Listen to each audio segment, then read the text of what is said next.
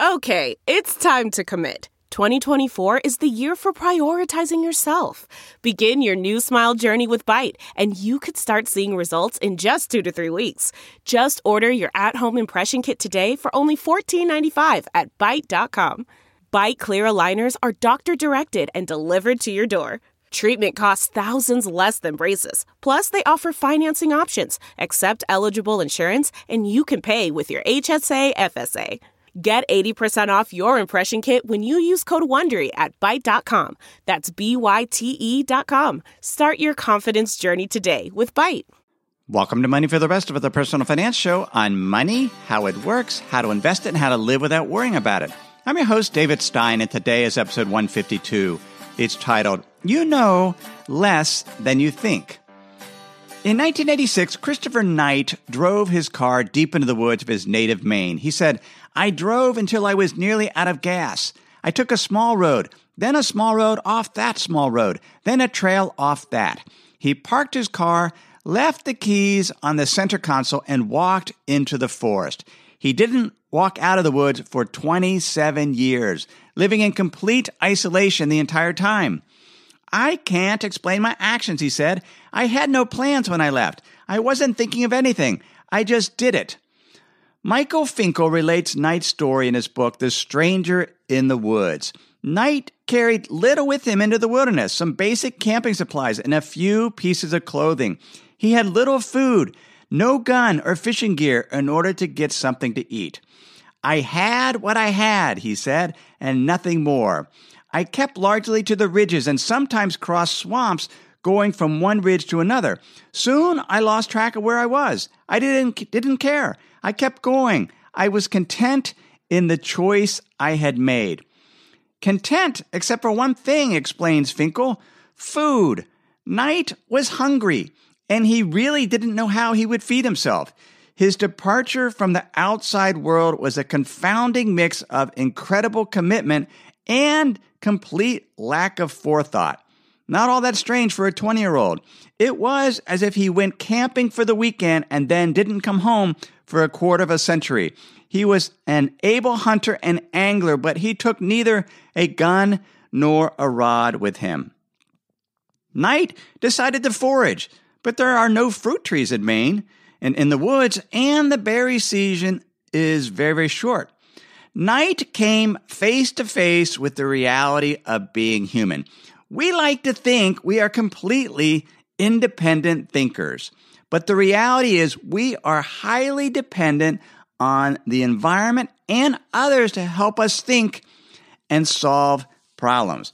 I read a fascinating book this past week by Steven Sloman and Philip Fernbach.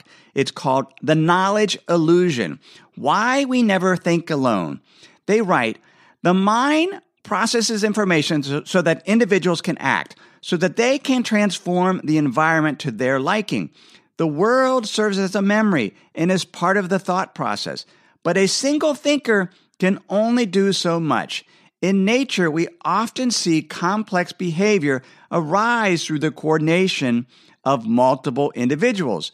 When multiple cognitive systems work together, group intelligence can emerge that goes beyond what each individual is capable of. The division of cognitive labor makes the difference between the comfort and safety in society and being alone in the wild, just like Christopher Knight was. He survived 27 years in the woods by tapping in to a community of knowledge that developed the modern food distribution system. In other words, he survived by breaking into cabins and stealing groceries breaking the locks with screwdrivers and other tools he also stole from cabins. He tapped into the community knowledge. He couldn't survive alone. Sloman and Fernbach write We think the knowledge we have about how things work sits inside our skulls, when in fact, we're drawing a lot of it from the environment and from other people. For example, Psychologist Rebecca Lawson from the University of Liverpool showed a group of psychology undergraduates a drawing of a bicycle that was missing the chain, pedals, and several parts of the frame. She asked the students to fill in the missing parts, to just draw them on to the paper. About half the students were unable to complete the drawings correctly of this, this seemingly straightforward contraption. Could you do it if there was just part of a bi- bicycle? Could you actually fill out the remaining points? Pro- probably could be challenging. And why is that? Because we don't need to know the details of all the different parts of a bike in order to ride one. All we need to know is that if we turn the pedals, the bike will move forward. Sloman and Fernbach write Thought is for action. Thinking evolved as an extension of the ability to act effectively. Thought allows us to select from among the set of possible actions by predicting the effects of each action and by imagining how the world would be if we had taken different actions in the past. Thought is masterful at extracting only what it needs and filtering out everything else. When you hear a sentence uttered, your speech recognition system goes to work with extracting the gist, the underlying meaning of the utterance, and forgetting the specific words. I, I see this when I, I'm speaking in Spanish and listening to people. It, it sort of all blends together because I'm just trying to get the meaning, not necessarily every single word. If we need to know the specifics of how a bicycle works, we can look it up on YouTube. And we can do the same for most other topics. Most of us might have an area where we are truly experts, but in most other areas, we actually know, you know, our memory is very, very sparse. Much of what our knowledge is is actually placeholders and pointers, knowing where we can find the missing information, where we can look it up at the time that we need it and how that information fits in relative to the other placeholders in our mind. Many years ago, I read a book by Pierre Bayard on how to talk about books you haven't read. And that was his point that most of our knowledge are placeholders. And so when we read a book, we're just, we don't remember most of what's in it. We just fit it into context. How does it fit relative to the other books we have read? Its topic, its subject, and its comparison. Just where does it fit? Where's that pointer or placeholder? Studies show that couples that have been together a long time distribute demand on memories by specializing in different areas. And this is probably a, a this is the best example to understand this concept that most of our thinking is occurring outside. We have outsourced our memory to the environment, to other people. And Laprelle and I are perfect examples of this. She relies on me for things related to finance, and I depend on her for items related to decorating, remodeling our homes, and in many cases, fixing stuff that breaks. I just, all those specifics, I, I depend on her. Adrian Ward of the University of Texas asked people in a relationship how long had they been with their partner and how much of the financial decision making they were responsible for.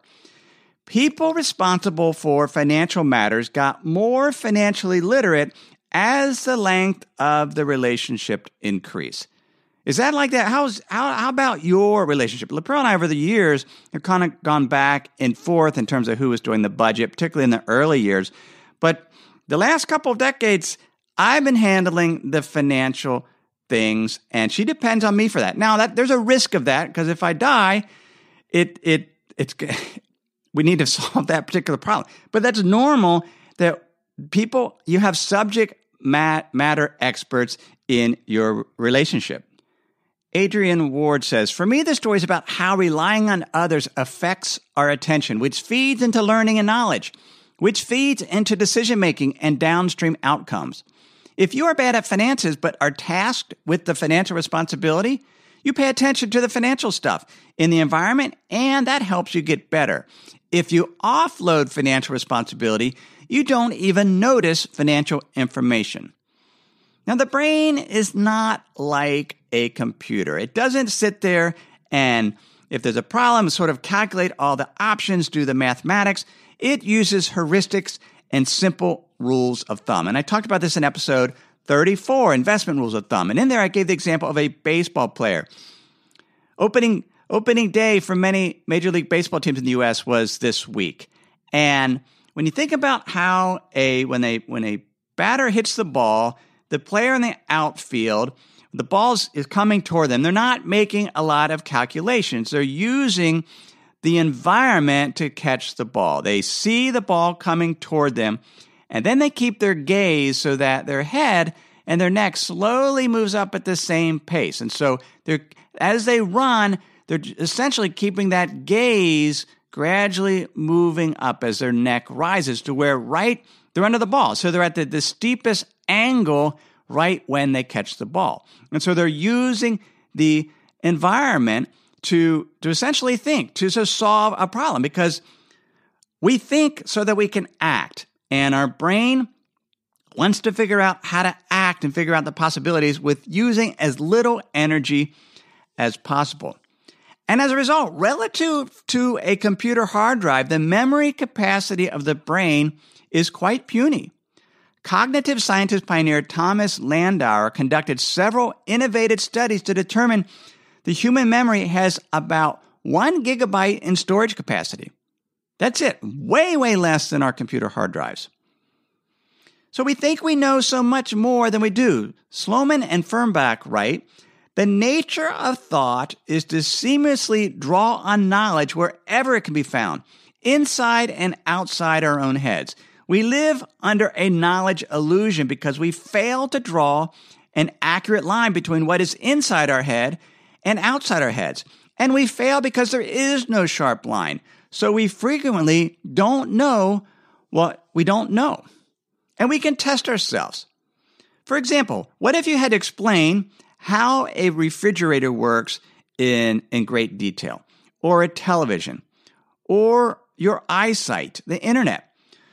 What if you had to explain what central, central bankers do all day, or interest rate policy? Where does blue ink come from?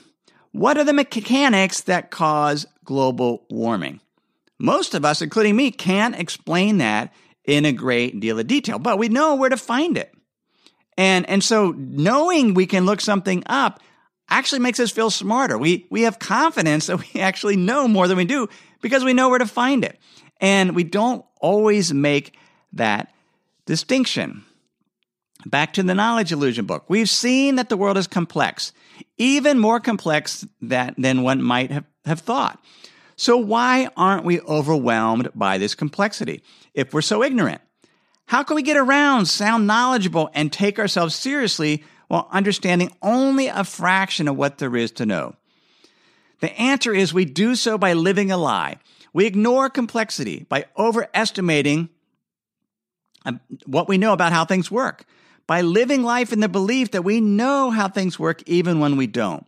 We tell ourselves that we understand what is going on, that our opinions are justified by our knowledge, and that our actions are grounded in justified beliefs, even though they are not.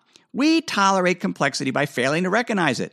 That the illusion, that is the illusion of understanding. And there was a fascinating study described in the book where they put eye trackers on individuals and they had them, they put them in front of a computer screen and told them to read. And, and so they read the text on the computer screen. But there, there was only a small window right where the person was looking where the text actually made sense.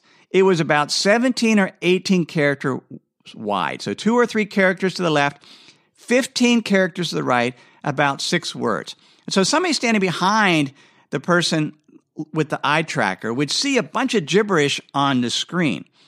But the person reading, even if they moved around, they only saw that little window. And there, the screen made perfect sense. They assumed that everything else in the screen was normal because even with that small glimpse, that, that's what they saw. We draw conclusions of the world based on these small glimpses. Because our baseline assumption is everything is normal unless proven otherwise. I, and so we're constantly sort of looking for things that might be normal and, and or abnormal. But generally, even looking around a room, if you close your eyes and try to reconstruct what is in your room in a great amount of detail, wherever you happen to be. And and it's very, very difficult to do. We know we can look. I can look to the right or to the left and see it. And I assume everything else around me is normal. The other day I was walking in the park and and just most of what we see we just kind of ignore and there were some kids on the sh- swing but something caught my eye. There was there was something on a swing that just seemed out of out of normal. Just just it was and and I and I I caught my eye and I looked at it. It turned out it was a kid had a very colorful coat on his head, but it looked like he didn't have a head at all. And so just that that sh- that little incident, well, that's not normal, and then my eye was drawn to it. But most of the time, we we think things are normal. Now, before I share the downside to this knowledge illusion, let me share some words from this week's sponsors. If you've been using Mint to manage your finances, you know they shut down several months ago. Well, let me tell you about the budgeting solution, the financial tracking solution I've been using for the past number of months. It's Monarch Money. Monarch Money is the top rated all in one personal finance app. It gives you a comprehensive view of all your accounts, investments, transactions, and more. You can create custom budgets like I've done. You can set goals, collaborate with your partner. And now you can get an extended 30-day free trial when you go to monarchmoney.com/david. What I like about Monarch is the ability to customize what I want to see. I have custom budget categories, and then I can go on to the dashboard and see where I'm above trend on some of my spending. I especially like that Monarch will never sell your data to third parties or show you ads. After trying Monarch myself, I understand why it's the top rated personal finance app. And right now, get an extended 30-day free trial when you go to monarchmoney.com slash David. That's M-O-N-A-R-C-H-M-O-N-E-Y dot com slash David for your extended 30-day free trial. We have a brand new sponsor to our show. It's Yahoo Finance. Yahoo's been around for decades. My first email outside of work was a Yahoo email address. But the financial side I've used on occasion primarily to get data for dividend histories for particular funds or ETFs. But I was pleasantly surprised to get back on Yahoo Finance to see how it's evolved over the years. Now it's really a financial dashboard where you can get an understanding of what's going on with the markets. There are relevant articles from Bloomberg, Reuters, the Associated Press, and the Yahoo Finance team. You can look at the economic events calendar and see which data series are being released that day and what the consensus is. You can see the pulse of the markets at any time by going to Yahoo Finance. In addition, you could see all of your investments and retirement accounts in one place. With Yahoo Finance, you get a consolidated view of multiple accounts. Yahoo Finance serves as a financial hub for your retirement accounts, but also comprehensive financial news and analysis. You need to check out Yahoo Finance, particularly if you haven't been there in a while. Check it out at yahoofinance.com. That's yahoofinance.com. So, what are some of the downsides to this community of knowledge, this tapping into the hive mind? Well, first, we miss out on things if we only know them through the knowledge and experience of others.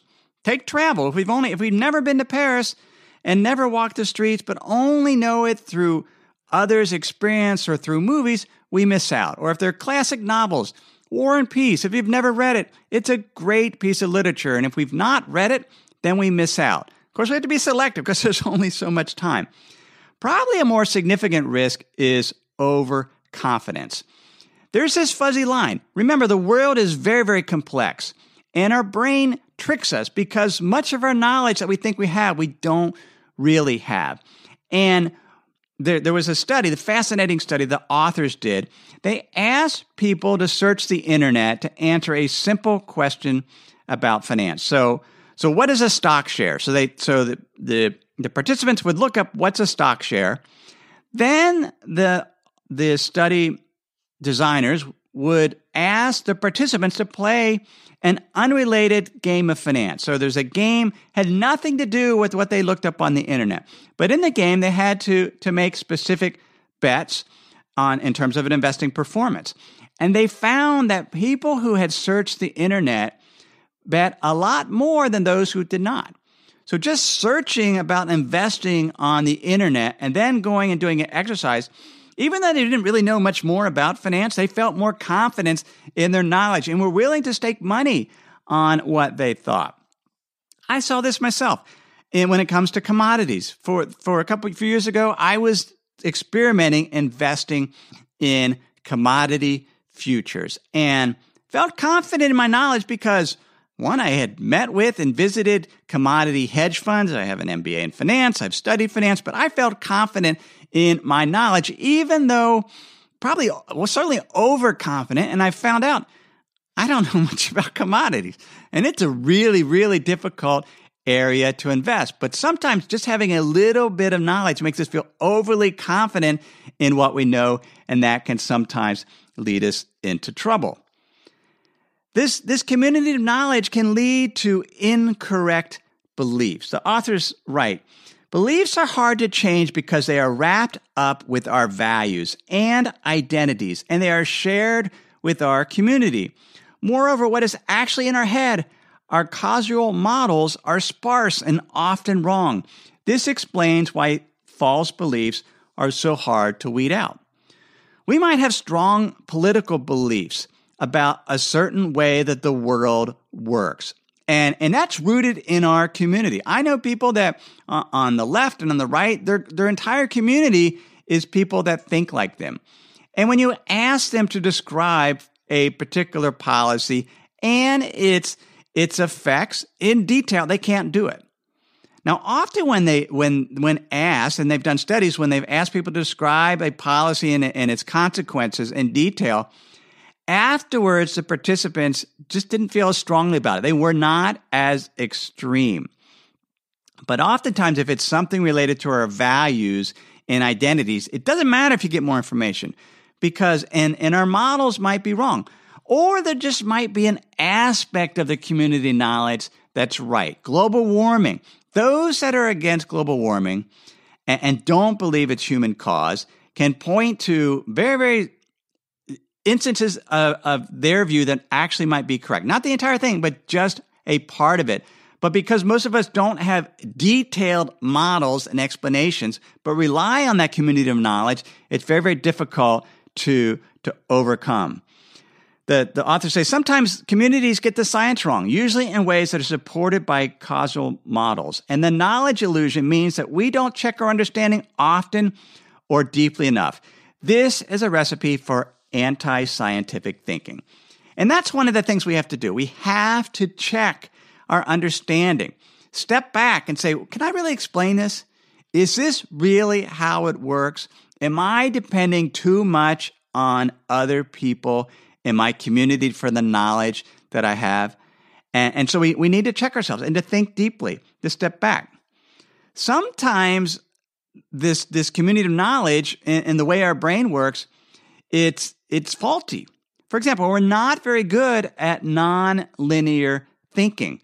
And to do finance and investing, you need to understand non-linear thinking, particularly the power of compounding. It's a study by Craig McKenzie of the University of California, San Diego, and Michael Liersch. He's head of behavioral finance at Merrill Lynch Wealth Management. What they did is they asked participants of the study assume that you deposit $400 every month into a retirement account and that you earn 10% year rate of interest. How much money will you have in your account in 40 years? So think, think about that minute. $400 every month, earning 10% a year for 40 years. How much money would you have? Well, the median participant guessed $223,000. The right answer is two and a half million. So they were off significantly because this idea of compounding that just doesn't come natural. It's not a linear model. It's an exponential type model. And and we see this this in terms of how people are saving for retirement or their finances.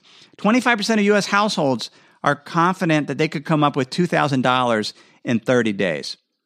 Only 25%. 75% couldn't come up with $2,000.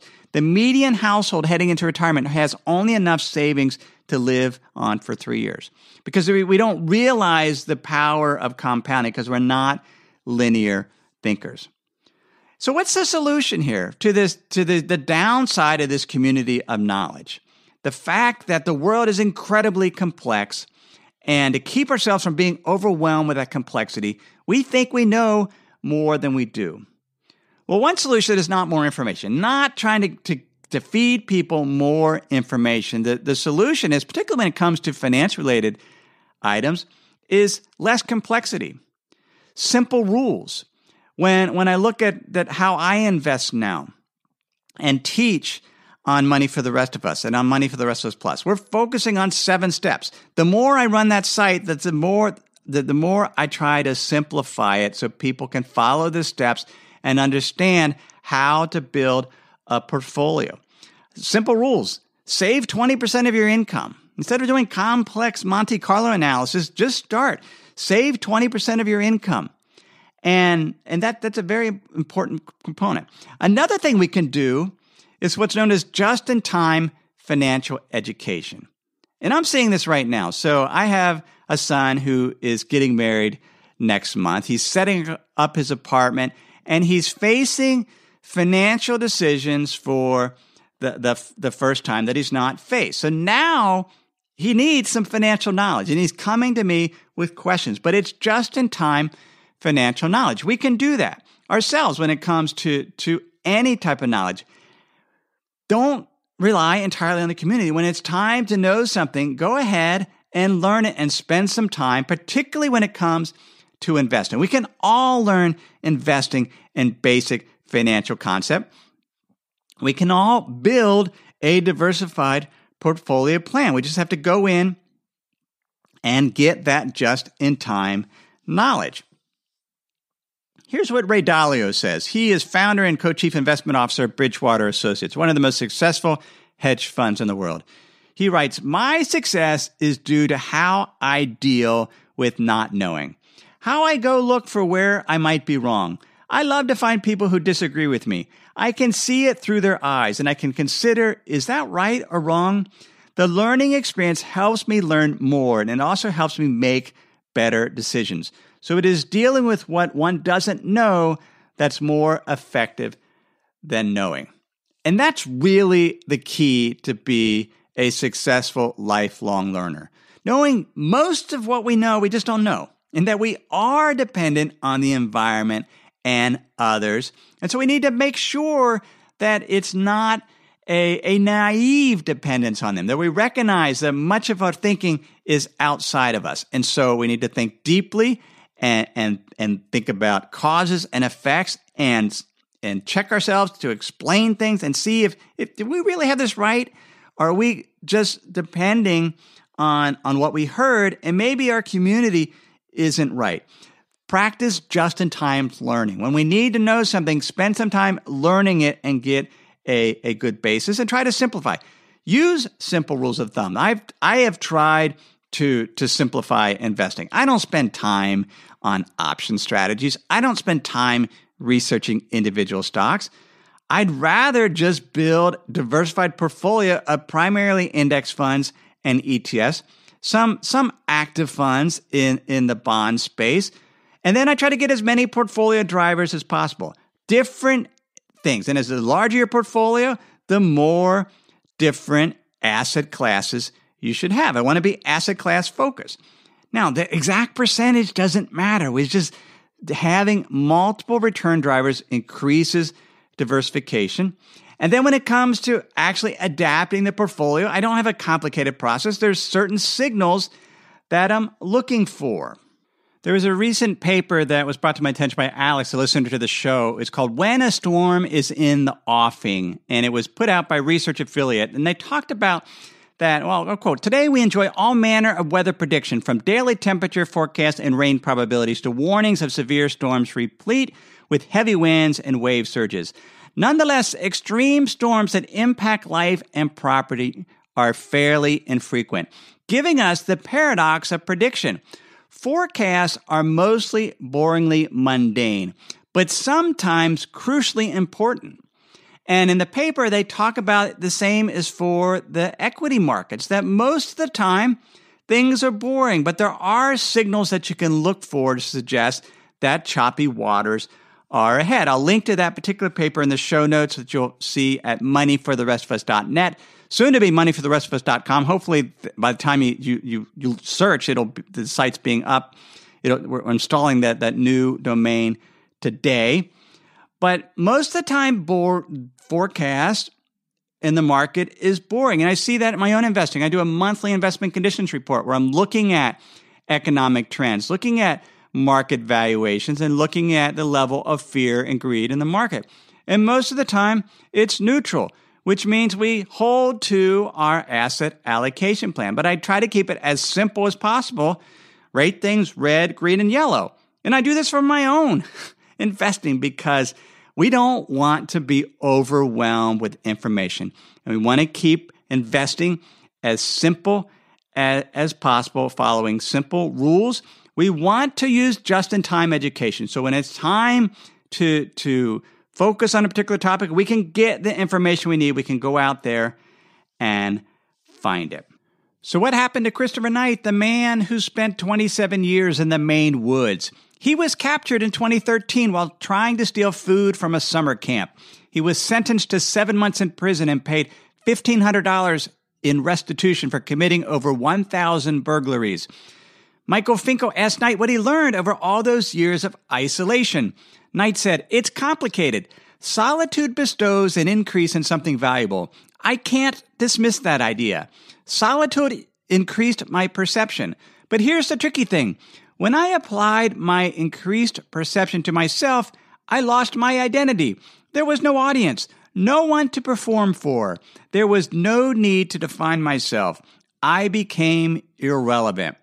My desires dropped away. I didn't long for anything. I didn't even have a name. To put it romantically, I was completely free. When asked if there was some grand insight revealed to him in the wilderness, get enough sleep. Knight said. And that is episode 152. Everything I've shared with you in this episode has been for general education only. I've not considered your specific risk profile. I've not provided investment advice, simply general education on money, investing, the economy. Have a great week.